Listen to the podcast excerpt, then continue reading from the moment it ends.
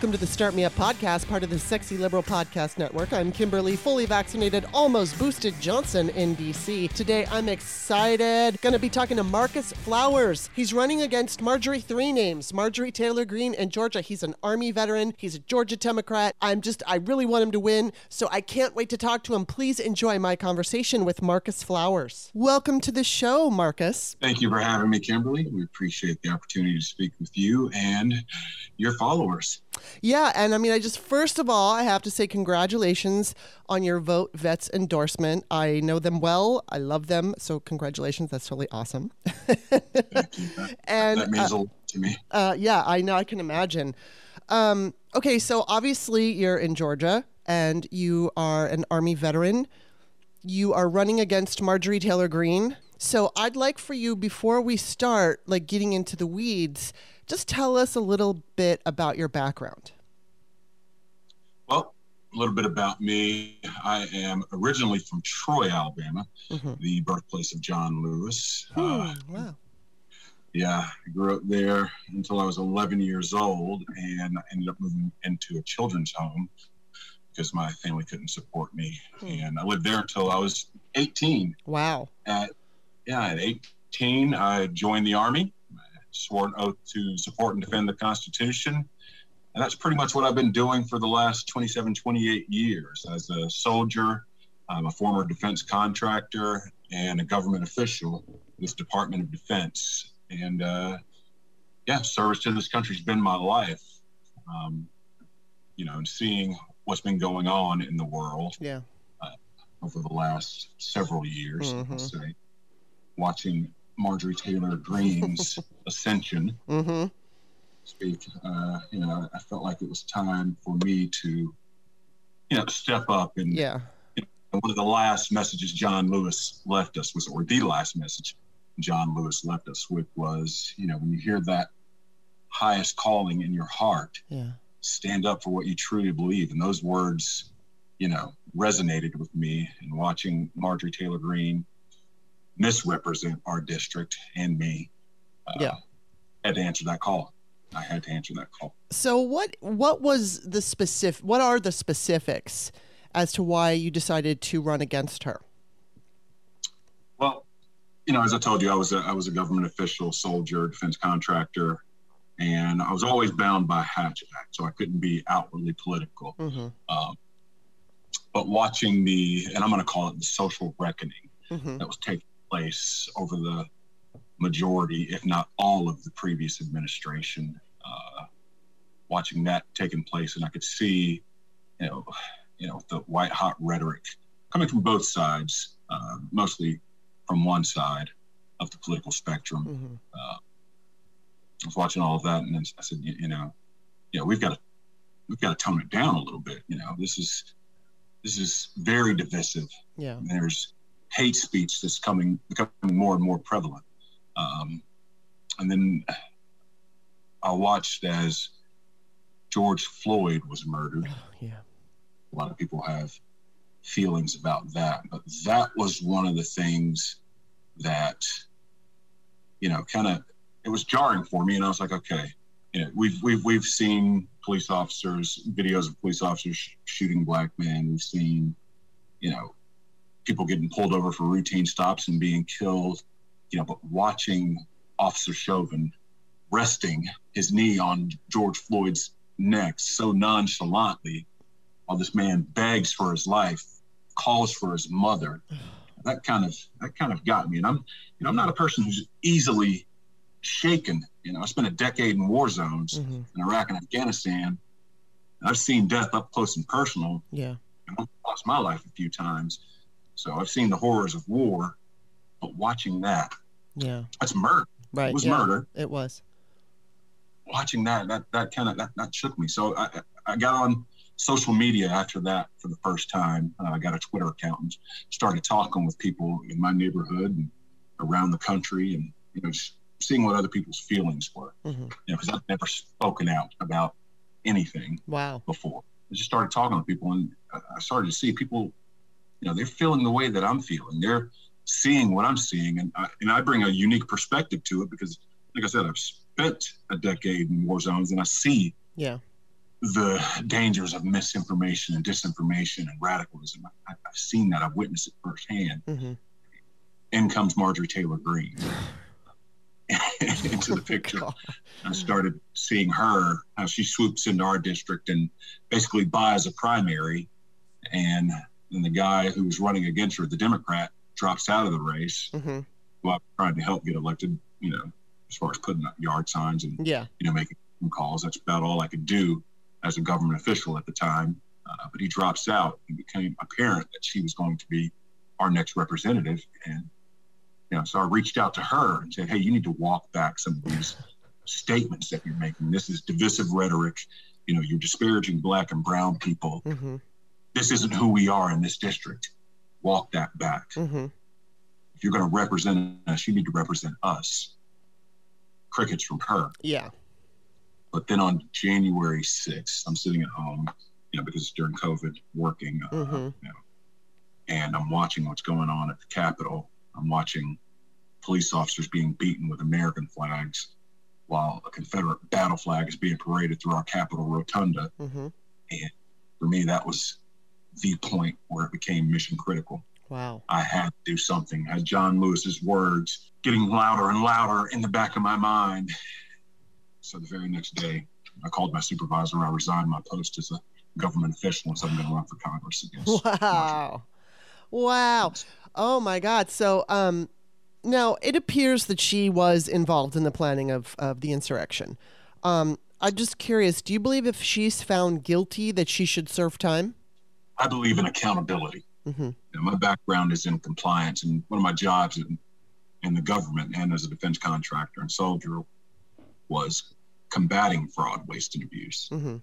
So I fully believe in accountability in those who break the law. Mm-hmm. And let's be honest here, that was an insurrection. Yeah. You can't.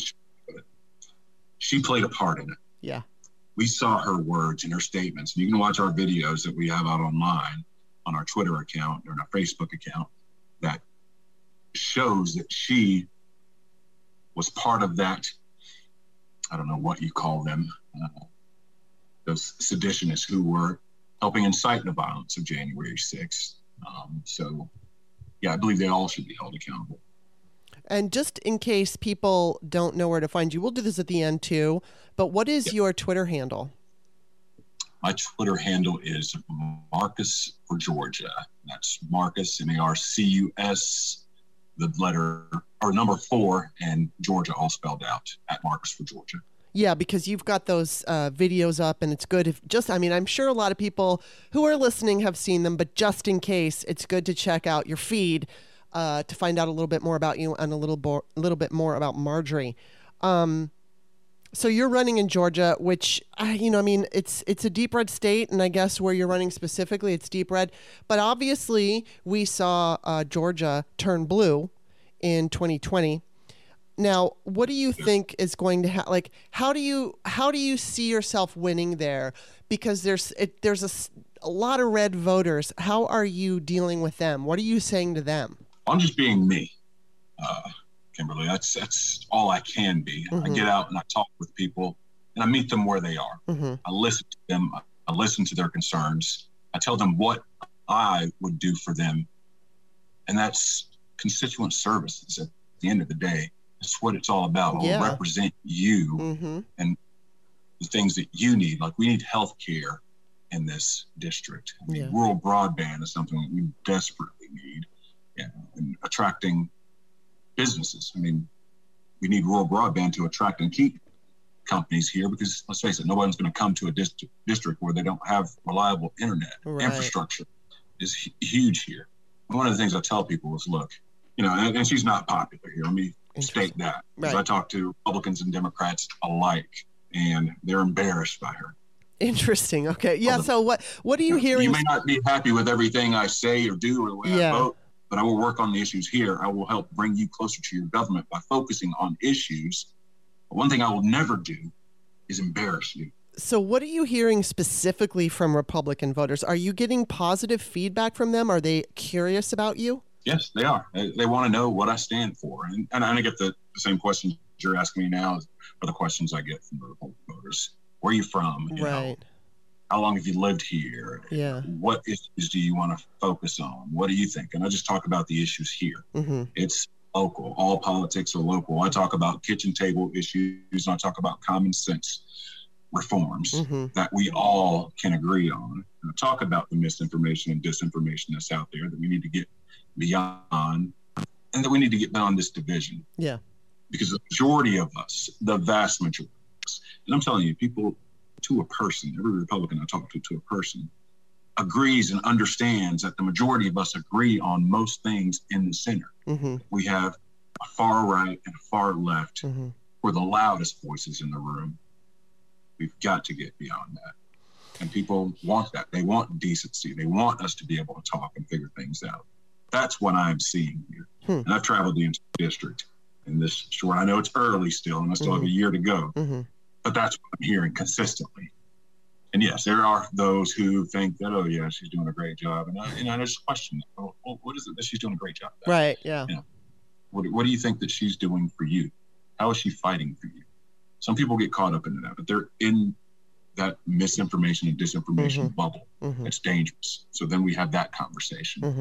And I explain to them why I see that the way I do it and give it to them from my perspective. You know, someone who's sat down across the table from Afghan and Iraqi warlords and negotiated on behalf of the United States, someone who's been to Camp Bucca, the birthplace of ISIS, and looked at our enemies in the eyes. And I can tell you, I said, guys, when I look at my next door neighbor who's a Republican, we get along fine. That's not my enemy. Mm-hmm. None of the people here in this district are my enemy because they have different political views than I do. Mm-hmm. There's enough goodwill for us to meet in the middle somewhere and talk, but we have to get back to decency, integrity, honor, and negotiating in good faith, which is what's been lacking in our politics quite some time now. What would you say are the most pressing issues for you in this next election, whether it's your candidacy or in a general sense nationwide? We've got to do something about the misinformation and disinformation out there. Yeah. That's something we have to push back on. But the issues that I talked about before, jobs and the economy, infrastructure mm-hmm. in these rural areas, rural broadband, healthcare. I mean, we've got an aging population here in this district. And something personal to me are veterans issues. We talked about this at the beginning. Mm-hmm. I'm a disabled veteran, you know, someone who suffered a traumatic brain injury, and it took forever to get, you know, my disability benefits from mm-hmm. you know, my service, but I want to take care of our veterans mm-hmm. because that's personal for me. Yeah. I see guys who served in Vietnam just now getting their benefits from Vietnam. That is criminal to me. That should have never happened. Yeah. You know, and that's not a one-off. Mm-hmm. I've talked to several people who are in the same boat. We've got to take better care of our veterans. We've got to take care of our aging population. We've got to work on bringing small businesses back and getting businesses in the district. Yeah. It's all local for me. Mm-hmm. So issues that I want to work on. When you say things like this to Republican voters, how are they taking it? Do you get a sense that they like what you're saying? Do you feel that they're skeptical of you? It resonates. It resonates. You know, some you'll get the wheels turning and they'll be mm-hmm. like, this guy's a Democrat. Democrats are our enemy. Right. And once more and more you talk, you break past those right-wing talking points because they look at me and, you know, it's kind of hard to paint me as a socialist or a communist. Yeah. When I tell them what I've done, my entire career has been about service to the country. Yeah. And it's, you see them start to think, like, wait a minute, he's not at all what I thought Democrat. So, wow, interesting. That's the reception I get here. Yeah. Okay, now I have a question for you. As a black man, how do you process the racism and the white supremacy that we're currently experiencing? And I just want to know, do you feel that it's gotten worse? Because from what I can witness, at least online and some people that I talk to in person, I see other black folks saying that it's always been this way, but it's been hidden. And I would, I'm not certainly going to argue with that. The way that it looks to me, it looks like it's just more blatant and obvious now. So I'd like to hear your perspective.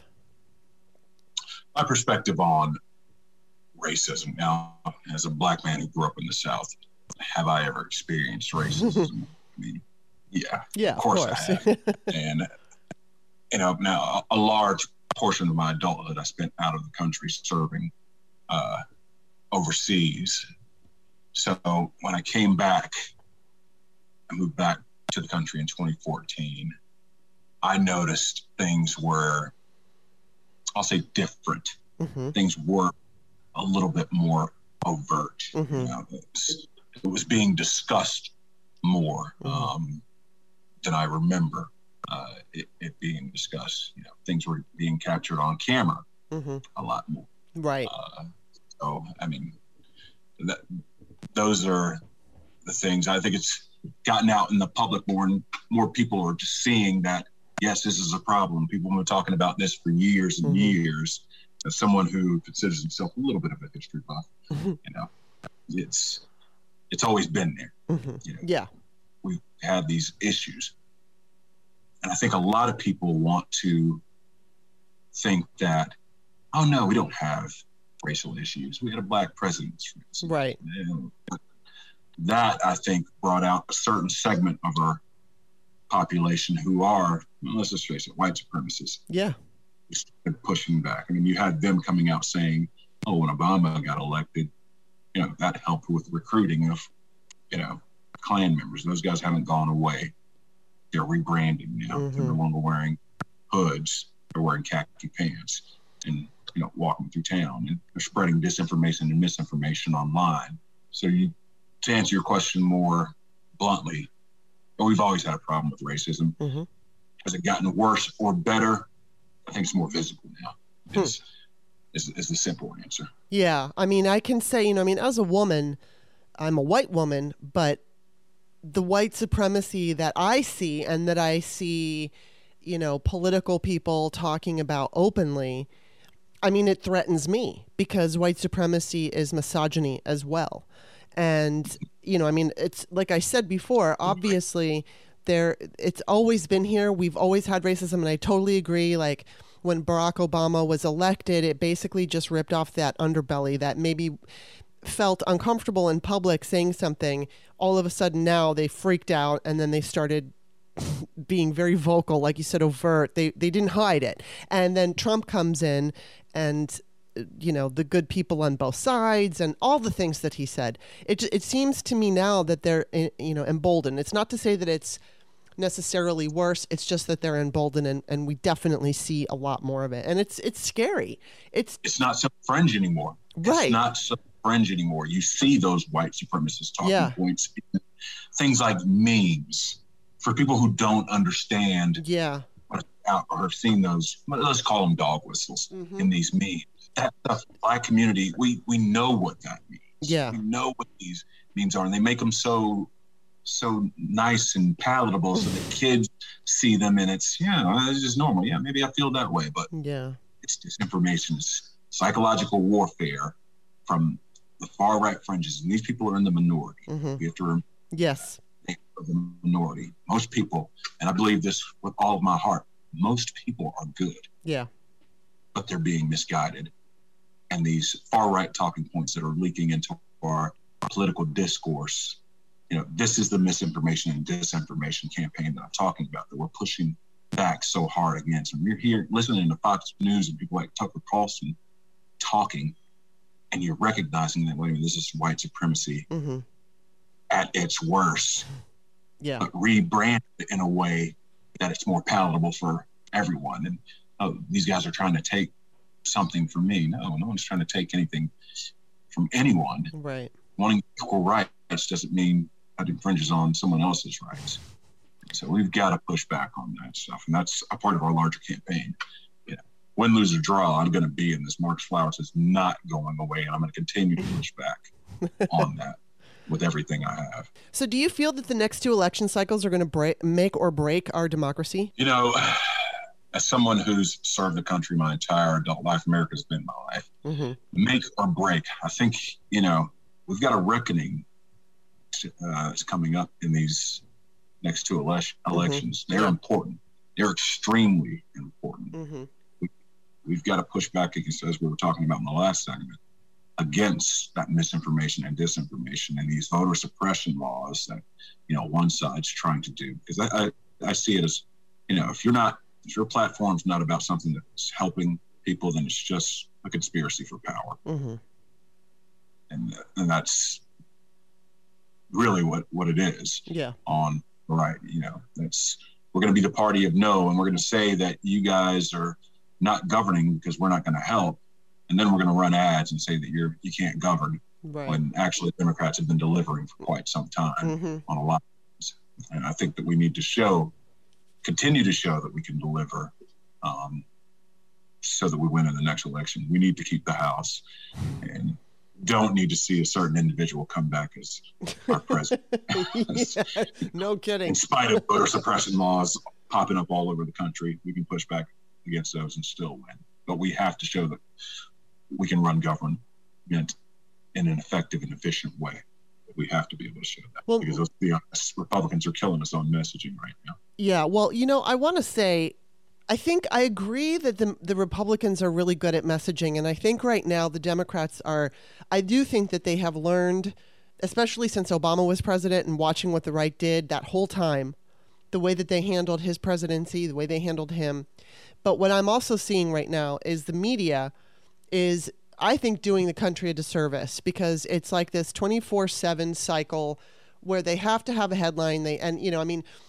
There's arguments that are made all over the place. Certain people running, whether it's, you know, CNN, MSNBC, of course we know about Fox, but other networks, or if you want to go to Politico or New York Times editorial sections, we have people like, there was a guy, Connor something or other, and I don't know his last name, but he wrote for The Atlantic last night, it came out last night, that he said that Ron DeSantis is basically okay. Ron DeSantis didn't scare this writer, in the same way Trump did, which I look at Ron DeSantis and I just think he's a smarter version of Trump. How do you feel I think Democrats can always improve on their messaging, and it's one thing that I say a lot, but I feel like they've done a pretty good job. If you want to find out what's in the Build Back Better bill, you can look online. There's an NBC article that tells you everything you need to know about it, but then you go to the media, a lot of the media, and they're just focusing on how much the bill cost as opposed to what's in it. And they kind of make, the idea of, they started off at 3-something trillion and now they've settled on 1-something trillion, 1.75, I think, or 1.25, I can't remember. But if we hadn't known, if Democratic voters or even Republican voters didn't know any cost, and we didn't know that there was not a compromise, because I see it, with two people standing in the way, a little bit more of a compromise, but still compromise down, the things that we did get are very impressive, yet it's sold to us through the media as if it was a big fat failure. And then you have all these apathetic Democrats saying that the Democrats are weak. What do you have to say about that, especially with the media? But that's the thing. Democrats should be focusing on more and getting that messaging out more, that what we've delivered on. Mm-hmm. Because just, for example, drain the swamp. Everybody knows that, mm-hmm, but they don't know that Democrats have delivered for many, many years on the American Rescue Plan, the Affordable Care Act, mm-hmm, things like that, child tax credits. Mm-hmm. That's not breaking through as much as, being called the radical left or things like that. Right. These are the things that that's what I mean when I talk about, we have to work on our messaging. Yeah. Because and show what we've done as Democrats, what we've delivered on, and get people past the whole drain the swamp thing. And it's the whole lock her up thing, how that caught fire. That's what I mean by the Republican messaging is far better than ours, because these little catchphrases that stick, but they're not true. Right. So, we're the party who got the Violence Against Women's passed, or the reauthorization. We've gotten bipartisan background checks passed. These are things that people need to know. Okay, well, that's the pushback. So we need to push back against. We need to tie the radical right. That needs to be one of the messages that sticks, because There's a few radicals out there on the right, so you're running against one of them. I'm running against the most radical. Yes, one on the right, so. Who's also a believer in QAnon. So yes. These are the things. That's what I mean when I talk about messaging. Democrats are delivering. Right. I want to see the messaging where people know for a fact and they can push back against those things and say, yeah, here's what they've delivered on. Right. So that's all I mean by messaging. We need more effective messaging. Yeah, and I will not argue that. I think you're absolutely right. I guess Fox News is probably one of those right-wing message boards, and Newsmax and OAN right. We're willing to, they can't find a new low to get to in order to push those messages out. Oh, it's just so frustrating. It is. I'm going to move over to the insurrection. And as far as like, you know, Bannon and Trump, there's a lot of opinions about Merrick Garland, what he is doing, what he isn't doing. I'm seeing some lawyers argue that Bannon should be arrested now, and I'm seeing others saying that the legal process needs to play out. And I'm just, how do you feel about this 1-6 committee and what's happening with Bannon right now? Well, let me first start by saying I'm not a lawyer. So. The legal part of it, I don't know a whole lot about, but again, it all comes back to accountability. Mm-hmm. Congress has oversight authority, full stop. You shouldn't just be able to ignore a subpoena and try and run out the clock, to avoid, answering. Yeah. So I guess I fall on the side of, maybe he should be arrested and sit in jail for a while until he decides it's, maybe it's in my best interest to, come clean and talk to the January 6th committee. So it's kind of where I fall on that, but I'm all about accountability. So that's me. So with accountability, let's go out for, as far as justice playing out for people who plotted and planned for the insurrection. I mean, again, I'm going to say lawyers have said it's difficult to prove the intent, right? Where this is really sticky. So Donald Trump clearly stood in front of in front of that microphone on January 6th, and he said what he said, and we all know what he said. But you take it into a court of law, and all of a sudden there's things that it's different than the court of public opinion. So. I mean, do you? Some people say that if Trump is going to go to jail, which I will ask you about that in a minute, but if he's going to go to jail, it would be more likely because of his taxes, because math, and it's on paper and it's easy to see if he broke the law, if he did, I'm sure he did. But with the 1-6 insurrection, it's going to be more difficult, I think, to prove. Lawyers would have to have like some kind of solid, absolute. I don't even know that they would take it. Pardon me. They would need a smoking gun. Yes, they would need a smoking gun. So regardless of, and I know this might make you uncomfortable, but I'm going to ask you anyway, regardless of whether it's for tax reasons or for insurrection reasons, do you think either Trump should go to jail or do you think he ever will go to jail? Well, we are a nation of laws. It's all about law and order. Mm-hmm. No one is above the law, not even a president. So if you break the law, if I break the law, I fully expect that there are consequences to my actions. Mm-hmm. Most people do, which is why we don't break the laws. We don't want any of those consequences. But again, no one is above the law. And that's why the work of the January 6th committee is so important, to get to the bottom of everything that happened, mm-hmm. not only on that day, but leading up to that day. That's why phone records are important. Yes. Note everything that these guys are pushing back on and trying to hide from the public. We need to see that. It's our information. It belongs to us. Congress has oversight authority. Full stop. They need to exercise it. And I think the DOJ should get on board with that. Yeah. My opinion. I wouldn't presume to tell, the Attorney General what to do, but, we're a nation of law and order. Right. So. Well, then in the case, if let's say Trump escapes any kind of accountability. And, you know, I mean, according to listening to angry people on Twitter. Sounds like he's been doing it for years. So, exactly. Yeah. But, you know, there's people on Twitter, and it's not just on Twitter, but I mean, that's political Twitter.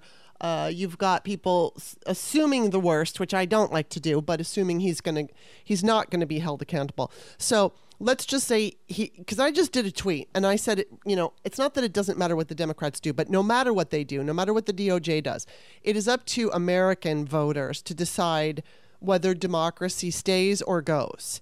And, you know, that means, to me, that means if the DOJ fails to you know, put Trump in jail or put some of the higher ups in jail, accountability, rule of law, you know, as voters, I don't want to punish the Democratic Party by ushering in fascism, because that's not going to be the answer that I want.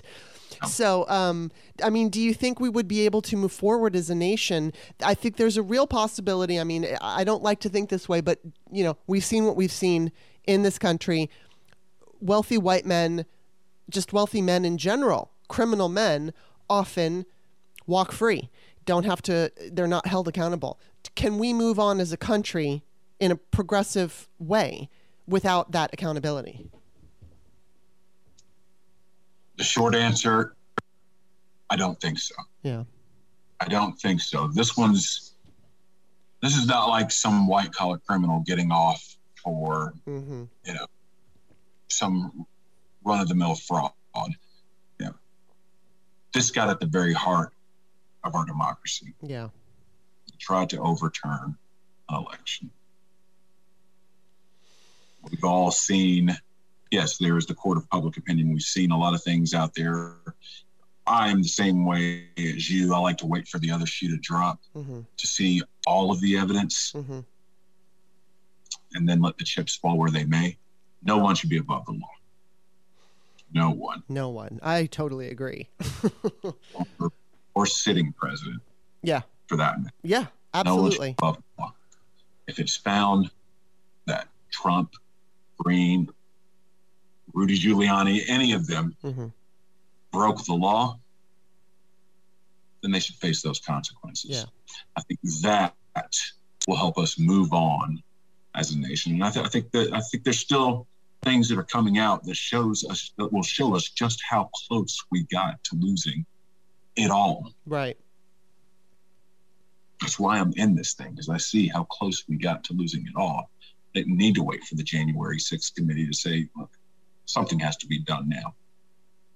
And I keep saying it, accountability. People need to be held accountable for this. Not just the people who were there at the Capitol that day, who entered the building, but those who incited them, those who helped plan it, and if anyone was there, who helped fund it, that all needs to be brought into the light, and people need to be held accountable. Well, yeah. You know, and I'm just going to say, as a voter, I want to see from Democratic candidates straight talk. Everything you're doing right now, just being straight, calling it like it is, understanding the parameters in which you have to work. And so obviously I encourage that for any candidate, but I want to ask what advice do you have to voters specifically about 2022? Because obviously there's all this division, there's confusion, there's mis and disinformation floating around out there.